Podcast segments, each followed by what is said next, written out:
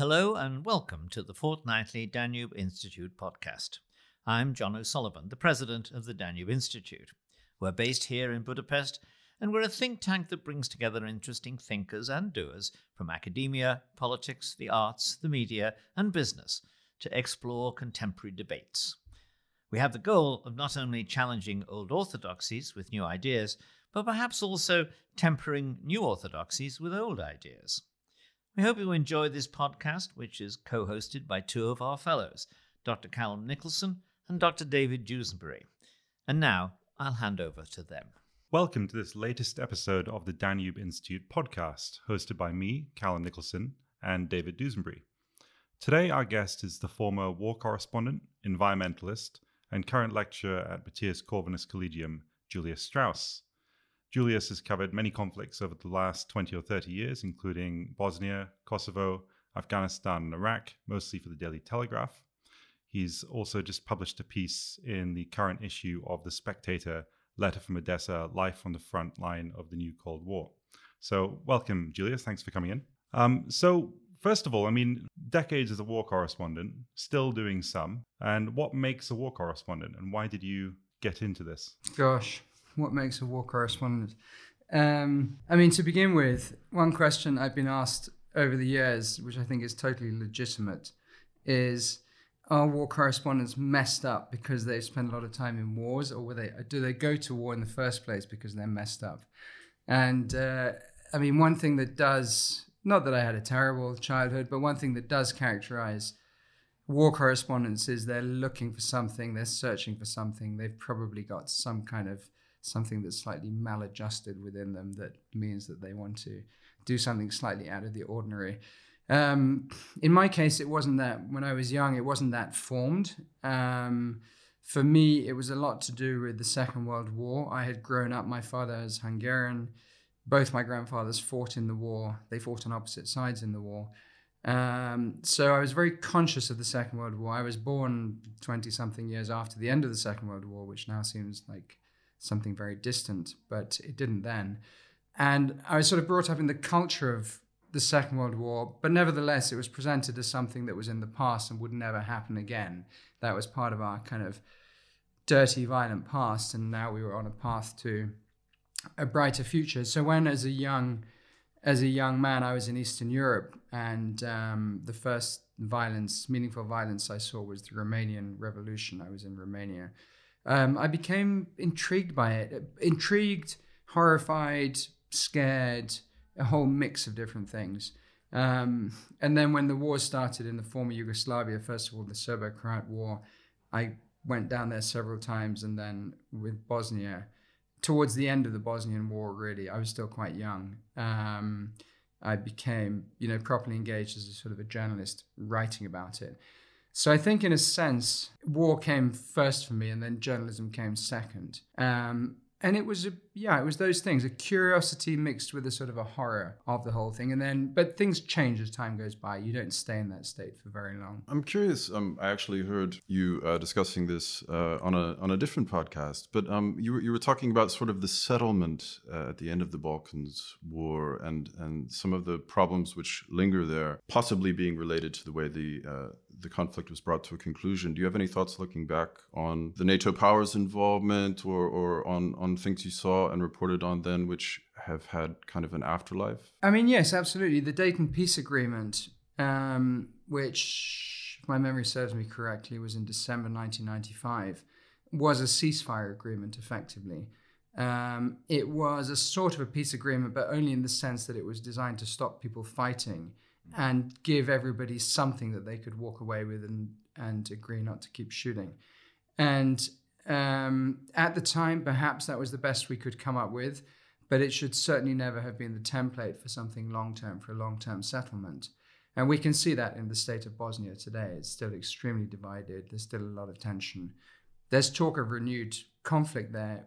I don't think it'll go that far, and I hope, certainly hope it doesn't go that far, but it's it's unstable, fundamentally unstable. Um, you know, having watched the Europeans fail there for nineteen ninety-two, nineteen ninety-three, nineteen ninety-four, finally the Americans came in and did what they could do, realpolitik, probably a good thing that they did it, but it certainly created some problems going forward. I remember reading in two thousand eleven a book called Can Intervention Work by Rory Stewart, and I think Gerald Naus, I believe, was the co-author. And they were talking about the various uh, interventions, uh, liberal internationalist interventions since the mid nineties. The early ones obviously being uh, the Balkan War, but then subsequently Iraq and Afghanistan as well. And as far as I remember, the book was arguing that, really trying to understand why did some work and why did some not. And the argument in the book actually was that the intervention in the Balkans was successful, but then trying to counterpoint that to the failures in Iraq and Afghanistan. But it's interesting that now I would imagine if the book is written today, maybe they wouldn't necessarily see it as, as successful in the Balkans, perhaps. But additionally, to what extent, um, obviously, we've just in recent months seen the Americans withdraw from Afghanistan, and we've seen it collapse, I think, quicker than most people expected. And I, I suppose my question, the main question for you there is, is um, were you surprised it collapsed, or, or at least at the speed it collapsed? I covered Afghanistan for the Daily Telegraph for, I don't know exactly how long, off and on for two years, I mean, probably more off than on. So let's say a year in total. And I also worked for NATO as a political officer in southern Afghanistan. I worked with the U S Marines. I was seconded to the U S Marines, so it was a forward posting, it was a combat posting essentially, um, although my job was not particularly dangerous. Um, so I'd seen Afghanistan from different sides. And to be honest, the sheer level of sort of Western incompetency, incompetency in Afghanistan never ceased to amaze me. We were just not good at what we were doing there. And that's not to blame the soldiers on the ground who are very brave and took huge casualties. Um, we just didn't really understand what we were doing, and we didn't perhaps take it, not seriously enough, but try and understand a little bit of what was actually happening on the ground. I think if you look at the different interventions, I mean, I've never thought about it in detail, but there is a sort of a league. I mean, I covered the intervention in uh, Sierra Leone in two thousand, which was by the by the you know by the scale of these things was successful. It was very short, very sharp. British paratroopers went in, um, and some special forces, and they did stop the advance of the Revolutionary United Front. And subsequently, things got better. Not beautiful, but better. Um, I think if we're going down the scale, then the then you know the Bosnian one was relative, relatively successful. The Kosovo intervention was relatively successful, not without problems, definitely, but relatively successful. Iraq, I mean, we do have to remember that Saddam killed a hell of a lot of people, especially Kurds, but not only Kurds, he killed a lot of Shia as well. Um, so Iraq was definitely a mess after the intervention, no question about it. Would more people have died if Saddam had stayed alive? That's a question we can't really answer. That's not to support the intervention. I think the Iraq intervention was a mistake, especially the way that we did it. Uh, and then probably bottom of the league, if we're just talking about these big ones, is Afghanistan. I think it was a complete disaster. Um, perhaps there was an inevitability that in after nine eleven, we were going to go in, the Americans were going to go in, somebody was going to go in, but it could have been handled completely differently. Um, almost from the first moment. And as time went by, it, it sort of got worse in a sense. So yeah, I don't have a fixed position on this. I'm not particularly ideological on this issue. Is intervention a good thing or a bad thing? I'm not a pacifist. On the other, th- on the other hand, I do believe that if we're going to go and mess around in other people's countries, we have to take it seriously. We have to know why we're doing it. And we have to live with the consequences of that as well. Could I ask, I mean, when you mentioned the, the number, which is huge, the number of those who have died in the last uh, decade and a half in Iraq after the intervention versus those who might have done uh, absent an intervention. I mean, one thing that immediately comes to my mind, just today I saw Yazidi um, representative saying that basically for the first time ever, he sees no possible future for the Yazidis in Iraq in twenty twenty-two. And I followed very closely as well from afar, uh, a, a, an entirely different uh, species of following such things. But I, I paid a certain amount of attention to the Christian communities in uh, in the west of Iraq and the Yazidis and so on and so forth. So we had a genocide, right? We had a, an internationally recognized genocide in Iraq and Syria. And this leads me to ask, I mean, you say if we're going to intervene, then we have to understand the nations we're intervening in. And it seems that one thing we have not often understood is how deeply divided the societies are. Is that something that resonates with your experience? Or um, because the minorities often seem to suffer in the wake of our of our interventions. No, I think you're right. I mean, I think the minorities do often suffer. There are so many levels of failure here. Uh, I was asked this question recently about Afghanistan. I mean, it really goes all the way in Afghanistan, or, you know, all the way from from Washington and London down to maybe not the commanding officers on the ground, but certainly one step above that. And the system almost sets people up to fail. I think one of the problems is that in terms of Western behavior in these countries, and I don't mean how you behave on a Friday night, I mean in terms of policy, the incentives are set up in a way that almost dooms them to fail. And this is something I noticed very much when I was working for NATO, is the incentive was, please your boss, make your boss look good, don't ask too many questions, and go along with the prevailing wind. And it's very difficult to buck that trend and keep your job for any amount of time. So going to your question about, um, I mean, there are lots of different bits to it. You know, would we be better off with Saddam or not? Of course, we don't know, because twenty eleven, who knows what would have happened in Iraq, whether there would have been a popular uprising or something, you know. And also Syria and Iraq are different, of course. But I do agree that this idea that we shoot our way in, impose Western democracy, and everything is going to be fine is extremely naive, and has proved to be extremely unsuccessful, certainly in the case of Iraq and, and Afghanistan. I remember reading um, uh, Max Hastings speak recently. He published a book last year on uh, on the Vietnam War. And he said his theory, having written the book as to why the Americans lost Vietnam, he said was simply because the Vietnamese were Vietnamese. He's saying basically if you have an investment in your community, you're always going to be more invested in the outcome than if you're from the place than a foreign power, essentially. And this seems to be a pattern that plays out across so many conflicts, uh, particularly if you look at Afghanistan. You know, throughout history, it's been, uh, it's been, I think,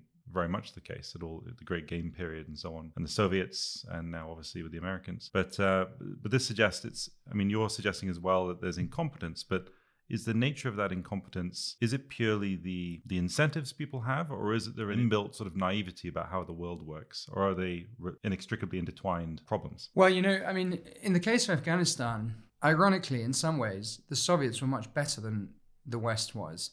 Um, the job that I did, if I had been a, a Soviet political officer, I would have gone to university for at least a year to learn the language, probably more like two or three years to learn something about politics and science and so on and so on, and political science. And then I would have been deployed for four years. And what we did, the job that I did, people were deployed for three or four months. Something like forty percent of that time they were on leave, being shipped back and forth to their home countries to have weekends with their family or whatever. But of course, the logistics of that mean that you're away for a long period of time. So, you know, part of it is the problem of the way we do it.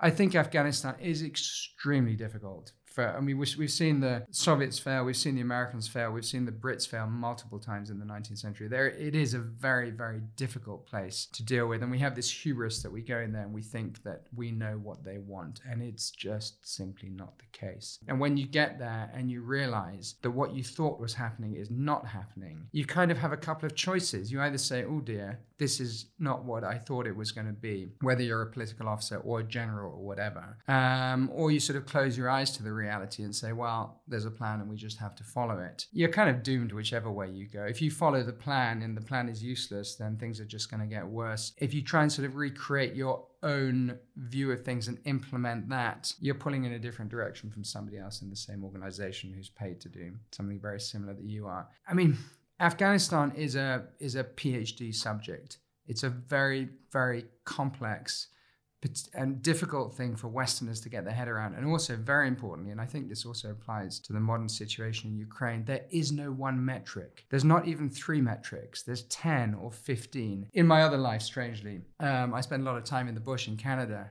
um, looking for grizzly bears. And people often say to me, how do you find a grizzly bear? And I can explain how to find a grizzly bear, but there are ten or fifteen things you have to take into account, at least.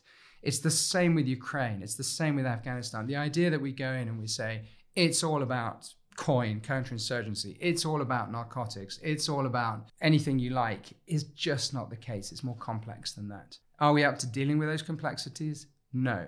So are these interventions destined to fail? Perhaps they are.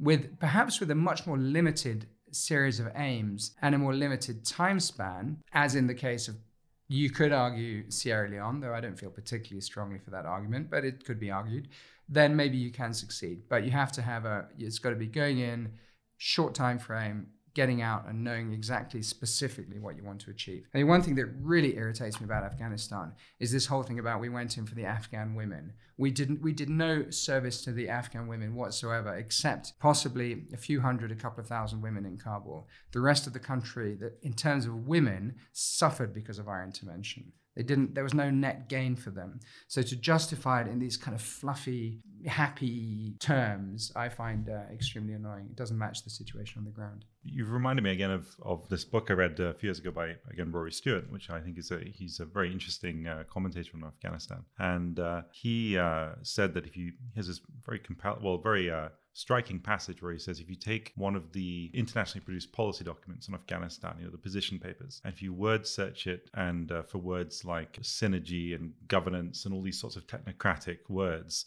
they're all there, of course. But if you word search for words like Islam or Pashtun or Northern Alliance or any word that's specific to Afghanistan, there's none in these documents. And he said, in fact, if you word searched Afghanistan and replaced it with Botswana, you wouldn't know which country it was about. There are these flat-packed sort of IKEA type documents, you know, these, these technocratic gossamer, I think he calls it. But he also says something else that I think is really resonates or uh, with what you've just said, which is that he said that people have viewed international de- uh, intervention through an entirely the wrong lens. They see it as a theory that can be studied at the Kennedy School of Government.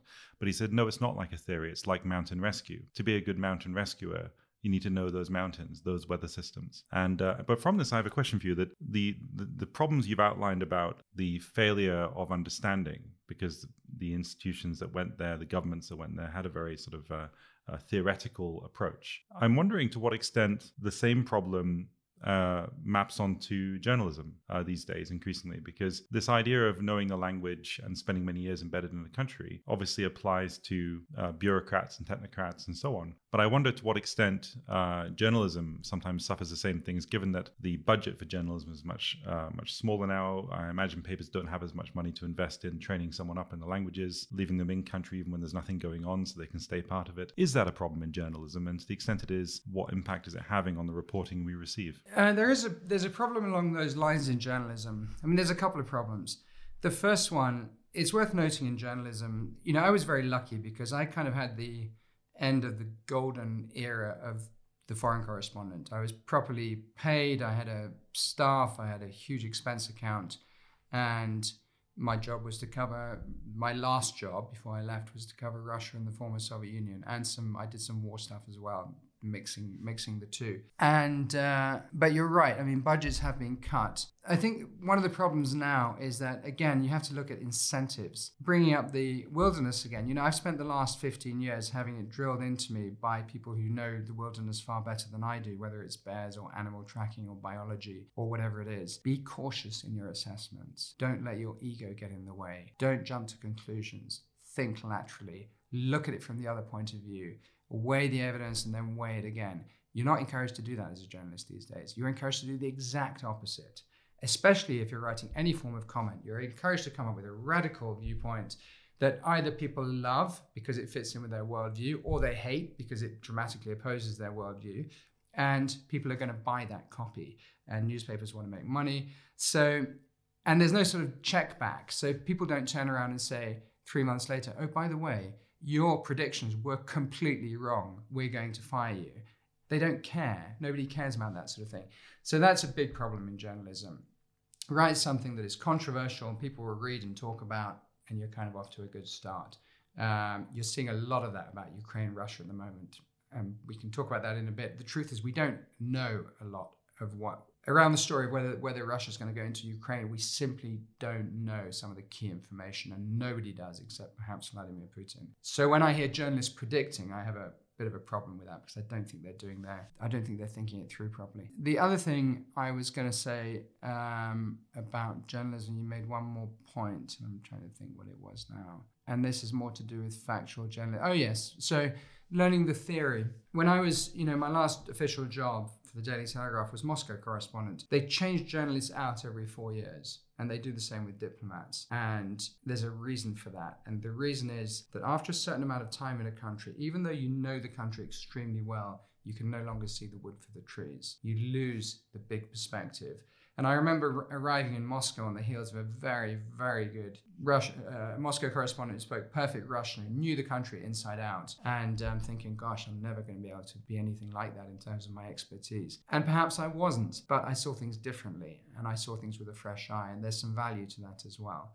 And sometimes I think in life it's extremely important, and I found this a really important lesson operating in war zones, is forget about what everybody's saying. Take ten steps back, go back to first principles, and try and figure it out yourself. And I totally agree with you that this idea of copy and pasting templates, theories, worldviews, this is not the way to deal with these countries. You know, in the case of Afghanistan, I remember going to a planning session in London, and, and the Ministry of Defense sat down with DFID, which was then the Overseas Aid Ministry, and um, the Foreign Ministry. And they basically, they had a meeting about Afghanistan, and they basically thrashed out what each of those ministries wanted with no reference whatsoever as to what was happening on the ground. And then they said, we have a joint analysis. And I remember interrupting and saying, that's not a joint analysis. That's a political wish list written in London that has nothing to do with Afghanistan. Um, well, of course, that those kind of objections are unwelcome because they go against the grain. So there are, there are different issues at different levels, I suppose. It's interesting, your final comment there about the um, the DFID wish list. I've uh, seen it written that often when you look at these documents about Afghanistan, where they talk about the importance of uh, uh, the rule of law and good governance and all these other things, uh, and cross-cutting uh, initiatives and uh, gender sensitivity and all the rest of it. All those uh, language, it's not a description of what they have, but a description of what is not there. And uh, it's often the case that uh, if you look at these policy documents, I find that they're built on negation. They're a description of what is missing. That is not the same thing as a diagnosis as to why it's missing, nor indeed what the cure might be if there is a cure. I would just add as a, as a note that it seems to me that, you know, demonstrably, observably, this precisely kind of tech, technocratic lexicon and uh, style of analysis is clearly not even working for European and uh, some of the American powers, right? I mean, there, there are disconnects to be observed much closer to home. Uh, not only, not only in the far abroad. Can I ask you? I was, I was reminded um, when when you were talking about the need to sort of get close to the, the events and and shut oneself off from what you're hearing. I was reminded of a phrase um, which is a bit oblique, but um, I associate it with the great. I say this in a neutral sense. The great war maker Robert McNamara. Um, but the phrase "the fog of war" and this idea that war is so chaotic and so unpredictable and so immersive that one finds it basically increasingly impossible to find points of orientation and clarity. And and I suppose this is a way of trying to bring it back to your experience. Did you find that there were things that the experience of war clarified and actually, um, rather than obscuring, that you understood or felt or uh, could intuit or articulate certain things about yourself or the world or the nation you were in more clearly as a result of uh, the, the intensity? Yeah, absolutely. And on lots of different levels. I mean, psychologically, emotionally, in terms of values, in terms of policy, yes, it happened at lots of levels. Not always, to a great extent. It depended on the conflict. But war is a radical environment to work in. It's probably something that's closer to our sort of evolutionary past than the way we generally live today. And in that sense, it pushes you into, you're using a different set of, well, you're not using a different set of senses, but you're using your senses differently, your decision-making is different. And I think the key to good decision-making in those instances is to be able to, I mean, if you look at the fog of war, it is to discard things that simply don't add to the real picture. So, you know, to a very sort of practical example, say you're in a frontline town in Iraq, as I was once, and there were a bunch of journalists there, and they all decided it was too dangerous to stay there for whatever reason, and they all sort of moved off as a gaggle. Now, that movement is only as good as the analysis it's based on. So you look at them and you think, right, well, they've collectively decided that, but based on what exactly? So in that case, and this is something I encourage my students at uh, Matthias Corvinus Collegium, think for yourself. If they don't have extra information that you also have, then learn to think for yourself, go through that process yourself.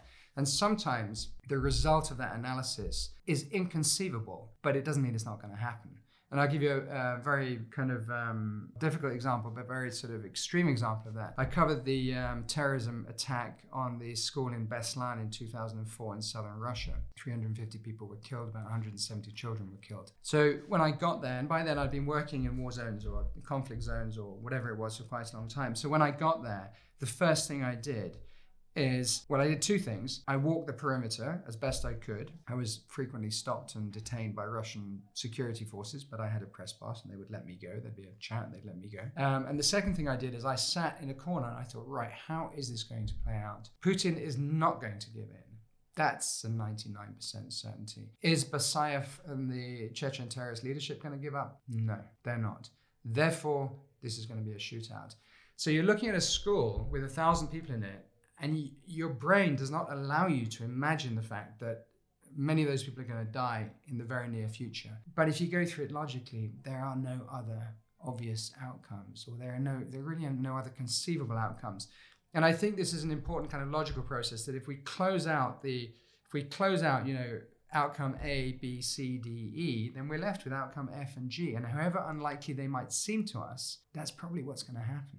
And that's exactly what did happen. That's exactly what happened. And we still don't know the exact details of the shootout, who gave the order. There's a lot of controversy around it. But there was a horrible shootout and hundreds of people died. And that was predictable, unfortunately. It's interesting as uh, almost thinking about it philosophically, that one thinks of war as being chaotic. But in some sense, it's almost the context where the outcomes have a certain logic, which we don't often see in more ordered situations. Societies are very irrational, but when people have such clear incentives to maintain their position in the case of that conflict, then as you say, you can you can map out the logical outcomes, what's most likely. But I never considered that before. That's interesting. Well, consequences are far higher. Yeah. For everybody concerned. And and so that does a few different things. It pushes us onto the front foot. It you know it doesn't allow us to kind of casually, I mean, some people bumble their way through wars, but generally you don't. So that's one thing.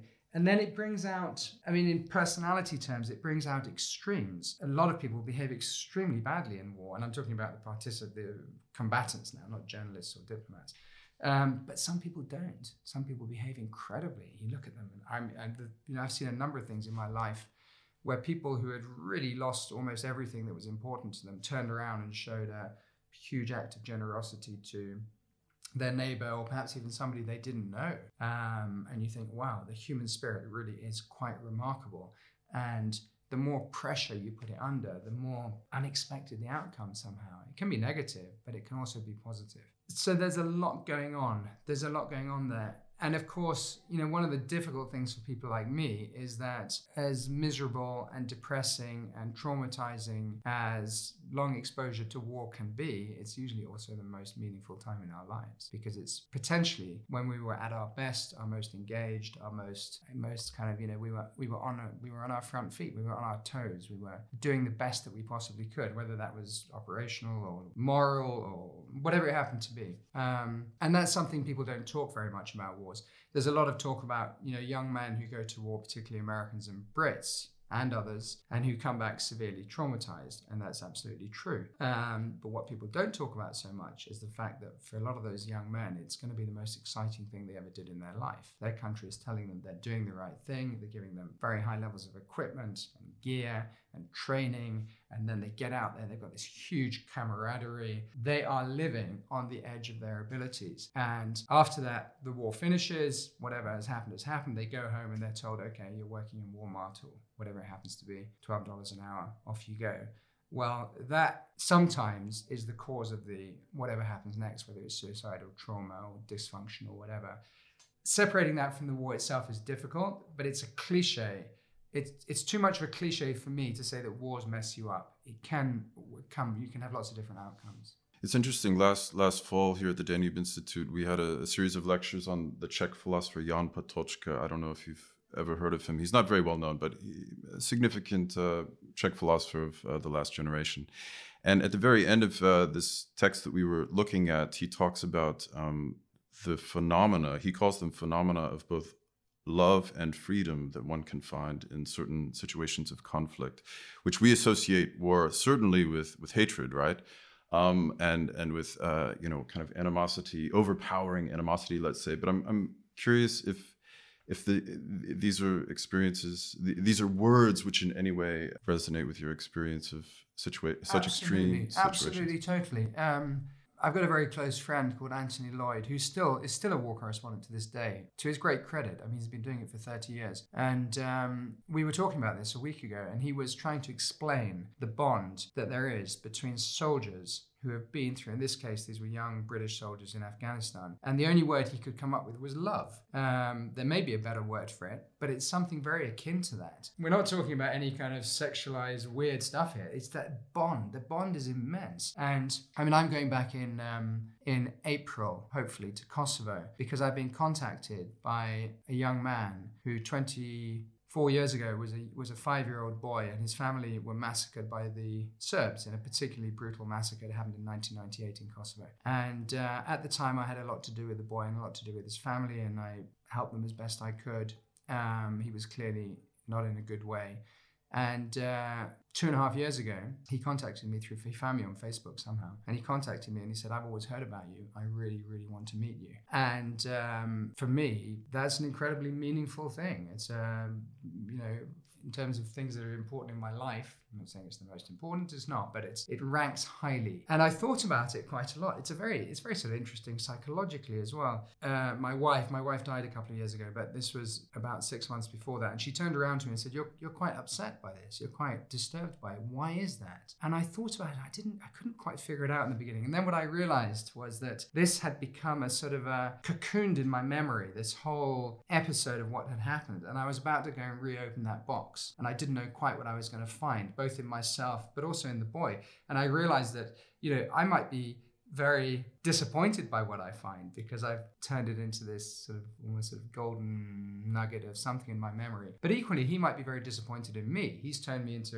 a white knight in shining armor who turned up and helped him out in his hour of great need. And um, regardless of whether these things are good or bad, it almost doesn't matter if they're good or bad, positive or negative. They are absolutely packed with meaning, emotional meaning, psychological meaning. And I think, I mean, I'm in my fifties, I'm not old, but I think as we do get older, things like that become incredibly important to us in our lives. Um, and war generates a lot of them. A question I have, which is some, somewhat related, and I, I don't want to pry, but... Um, it, I'm, I'm curious because one of the, I mean, we were discussing freedom and um, one of the differences potentially between someone like this this boy in Kosovo and and you, and I'm sure there are a thousand other circumstances in which we could we could place you, but one of the peculiarities of the, the war correspondent is on some level they choose to be there, right? Um, whereas many who are caught up in a conflict or, or not. They have no choice. And then soldiers, at least, are, are, are sometimes some sort of gray zone. We, you can volunteer, so on and so forth. You can be drafted. But I'm curious, is, is this this idea of sort of placing yourself in this situation, is that something that, to your mind, alters the experience? Or is it nonetheless so immersive when you are there that um, the, these differences just vanish? It totally alters the experience. And I think for long-term war correspondence is a source of great guilt because ultimately you can be sitting in a place like whatever it is, Baghdad, Sarajevo, Kabul, wherever. You have money, you have a passport, you have a flak jacket, you have a helmet, you have a satellite phone. And sitting next to you can be a six-year-old kid who has none of these things. You have a dinner that evening and he or she may or may not. I'm not, you know, I'm against the sort of cult of the voyeur. I'm against people who go to war zones just to feel the experience. I think that's, it's not that it's disrespectful exactly, it's just kind of crass. Um, so I think as a as a journalist or as any part, any voluntary participant in a war zone, you have to have a good reason for going there. You have to have a good reason to stay there at least. And you you are an outsider. These people are going through an existential struggle and you're not. You may get shot in the process or hurt or captured or injured or whatever, but you're not part of that existential struggle. You're an outsider. And in a way, you know, to the question of journalism here, your job actually is not to be a local. It's not to be one of them. It's to be the bridge between what is happening on the ground and the people who are reading or listening or watching at home. And you have to remember that second bit of the equation too. If what you're transmitting or writing is inaccessible to the people you're writing it for because you're too close to the story, you're writing things they simply can't fathom or can't understand about, then you're not really doing your job. So there are complexities there. It's very, you know, I'm going to bring in bears just one more time because they're so illustrative. I spent a huge amount of time watching bears in the bush, and I've seen a thousand or fifteen hundred or maybe even two thousand bears. And it all comes down to fine body language with bears. I mean, if the guy's charging you, he's charging you. But most of the time, understanding a bear's disposition, intent, level of nervousness, and so on, it comes down to fine body language. We're actually very good at this as humans. We do it all the time. Not, you don't have to go to the bush to see this. We do it all the time in the streets, in the cities, all the time. We meet someone and they'll say something and we say, you know what, that didn't quite ring true for me. And we meet someone else and they'll say almost exactly the same thing. And we'll think, uh, you know, that's a really sort of good, honest assessment. So I think we're quite good as humans at understanding the minutiae of other humans. And I think that, I can't remember why exactly I started talking at this point, but I think that part of, you know, operating in these high stress environments, whether it's a grizzly bear, whether it's a war zone, is allowing yourself to tune in to these, these little things. And And we're quite good at assessing whether something is, whether somebody is speaking truly or falsely based on the sort of way that they present and that sort of thing. We're not experts and we get fooled, and people who are good, you know, con men, con women will be able to fool a huge amount of people, no question about that. But that's something I've really learned to watch for myself in the bush. If I get a feeling down the back of my neck that something's going wrong, there's probably something going wrong. It's my job to figure out what that is.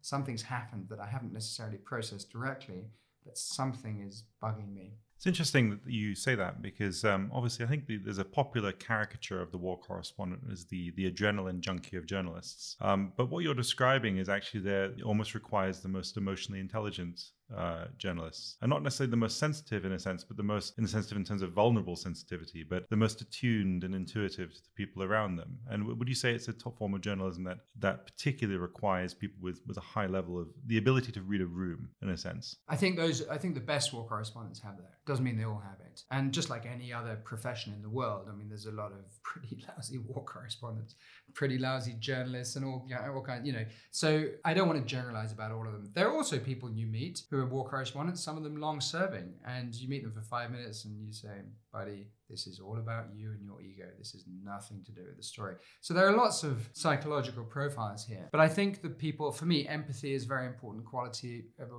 war correspondent. It also makes you vulnerable, which is sort of an interesting trade-off. Um, but being able to read situations, yeah, understand the minutiae, I think it is a very important aspect. Related to that, um, in the last few years with the internet has, of course, democratized everything. Everyone can now have a blog and so on. But one form of that is... Podcast. Podcast, for instance, indeed. Everyone's yeah. got a podcast. But there, there's also this sort of uh, gonzo war correspondence. You know, these people who are typically, not always, sort of uh, young men, twenties or something. They've got a, a blog. I can think of a couple. I won't name them. But they have a website and they, they don't seem to publish with any major newspapers, but they have their blog, they have a following on Twitter, they go off to whatever conflict. And there's one I, I, in particular I, I'm thinking of, but uh, uh, but I know the interpretation they have, it's it's partly, sometimes I wonder, well, how much of this is just voyeurism, wanting to, to almost a sort of rubbernecking of conflict, but also um, how much of it is partisan, because the, the, the reporting seems very partisan sometimes on conflicts. And I, I'm wondering, what's your view of that? But on the flip side, is it possible for a war correspondent to walk in and be dispassionate about it and not have some partisanship in the in the given conflict? Well, the second bit first, um, I think we have to be a bit granular in the way we look at. We have to know exactly what we're talking about. And people talk very loosely about terms like neutrality, dispassion, um, fairness. Um, objectivity. Objectivity.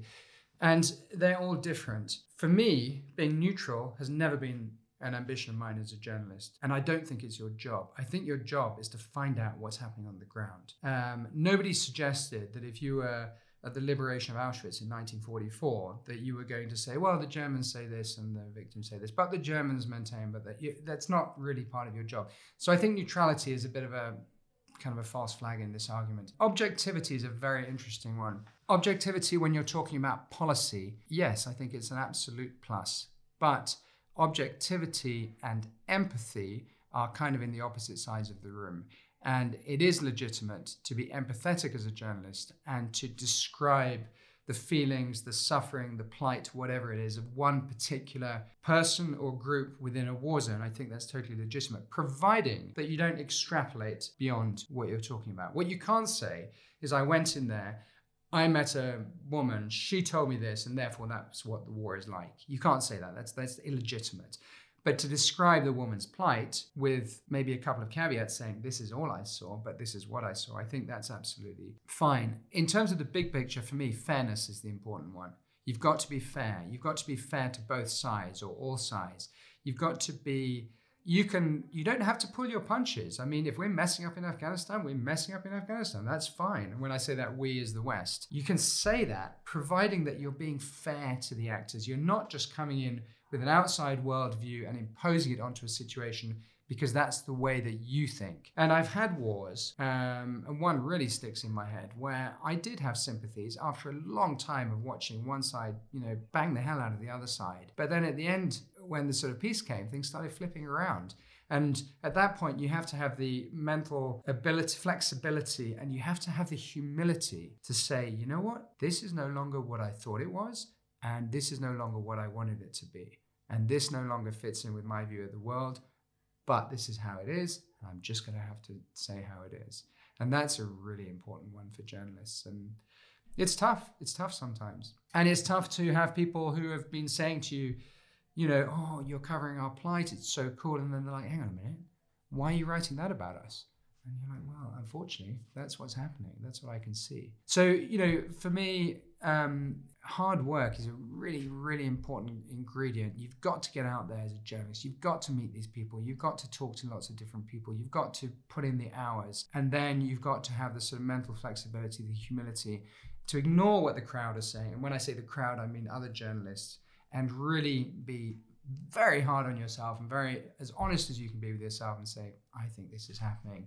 And this is the evidence I have for it, and this is what I'm going to write. Are they, do the incentives lie that way? No, because that often leads to complexity, and nobody likes complexity, unfortunately. Not readers, not viewers, not editors, nobody. They all want a you know, clean position on something, but life is not always like that. Just a, just a very quick uh, question, kind of related to the other part of my question about the sort of uh, gonzo war correspondence, but I mean, do you feel there's ever a tension between, uh, when you're a journalist, obviously you're writing for readers, you're writing for the audience back home to inform them. Is there ever a, a tension between the commitment to the readers and, and then the circumstantial commitments uh, or you you you feel uh, for the people you meet in those in those areas? Is there ever a tension there? Oh yeah, there's a huge tension. There's a huge tension because you want to do the best by the people that you're writing about. But at some level, at some point, you realize it's either too detailed or too brutal or too whatever for the readers. And so, yes, no, you're absolutely balancing those different things. There's another big tension in being a war correspondent, being a journalist generally, but especially being a war correspondent, which is that if you become well established, a lot of people want to read about what you're doing, not what is happening there. Um, there's there's a film that I show to my students, and it's about nineteen ninety-two in Sarajevo. And there's this um, there's this great scene where it's I mean it's fictional more or less, but it's based on fact, where the Ameri- you know the famous American journalist, uh, someone turns around to him and said, "You just did a piece that's all about you," and he said, "Yeah, but people know who I am in America, and they don't know where the hell Bosnia is." So at what point is that legitimate or not? It's certainly a process I regret, this idea that journalists talk about themselves. I mean, for me, there was a story in Kabul, one of the C N N correspondents did this big story about how she had to put a headscarf on. Well, I'm sorry, that doesn't tell me anything about anything about Afghanistan. But at the same time, I can see why it's attractive to editors and why it's attractive to viewers. It's an it's an easier way. It's more accessible than trying to understand a country. You know, for example, uh, my brother works a lot in Ethiopia. I mean, trying to explain, and I'm no Ethiopia expert, but trying to explain what's happening in Ethiopia to my students, it takes about you know, eight seconds before the eyes glaze over. But if I say to them, I went there, which I've never been to Ethiopia, but if I say, I went there and I got shot at and da da da, and this happened to me and this is what I felt, I can engage them much better.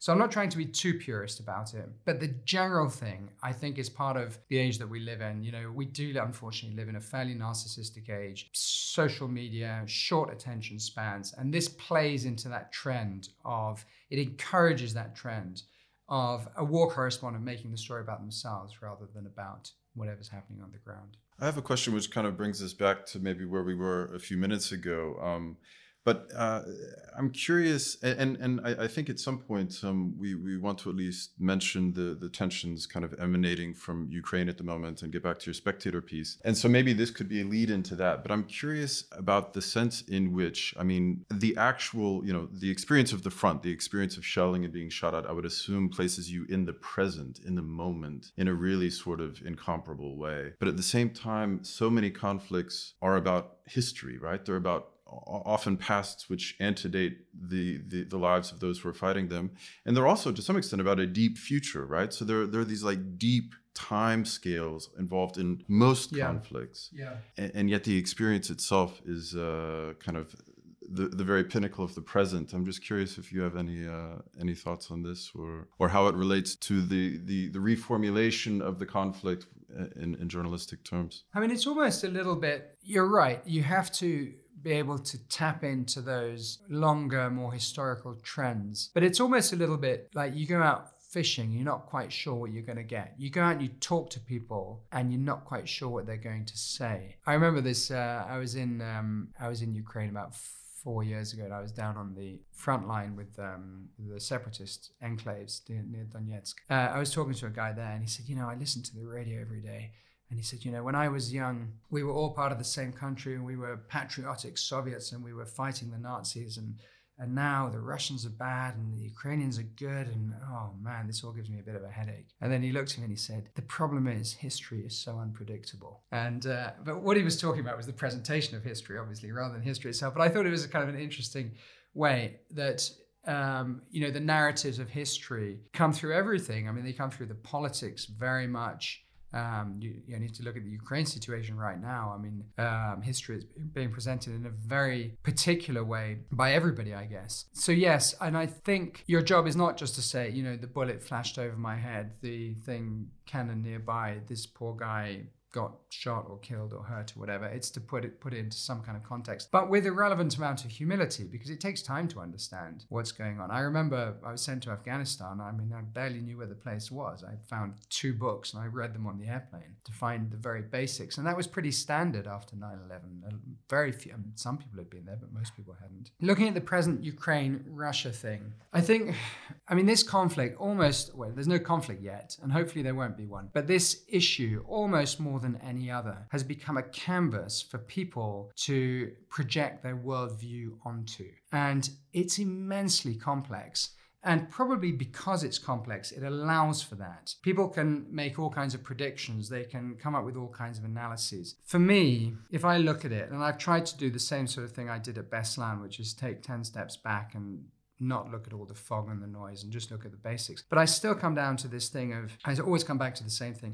There's a, from Putin's point of view, there's about ten good reasons for him to invade Ukraine. And there are about ten bad reasons, or there are ten good reasons not to invade Ukraine. Um, I defy anybody to predict with any sense of certainty as to how he's going to react to that. We can look at the past. We can look at what he did in Georgia. We can look at what he did in Donbass or Crimea.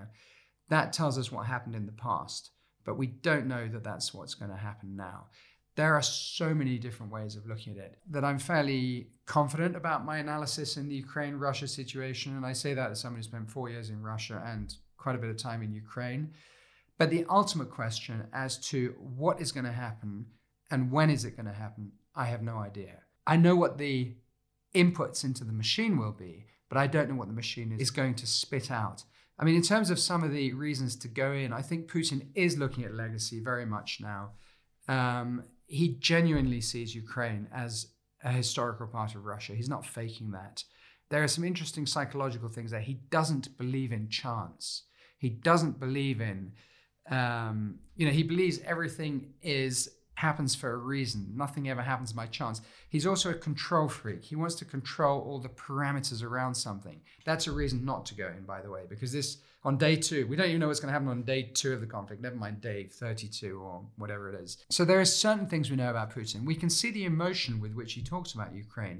He either fundamentally believes what he is saying about Ukraine in terms, well, all the different narratives about them being, you know, sort of pro-fascist and an intrinsic part of Russia and Russians who are being drawn away from the motherland by the West and all this kind of stuff, or he has talked himself into that. I don't believe he's faking those positions for some kind of tactical advantage. I think he genuinely, at this point, believes it, and a lot of people around him believe it. Reasons not to go, other reasons to go into Ukraine, he he does genuinely think the West is divided. Uh, Germany looks very weak. Um, Biden looks weak. The European Union looks weak. He, so if there's a good time to go in, it might be now. I also think there's a calculation on the part of the Russians that, and possibly Hitler had this calculation in nineteen forty, possibly he didn't, which is to say that if there's going to be a conflict with the West, if it is inevitable, if we are in a zero-sum game, existential, you know, fight for our existence with the West, it's better to have it now than in a year's time or two years' time or three years' time.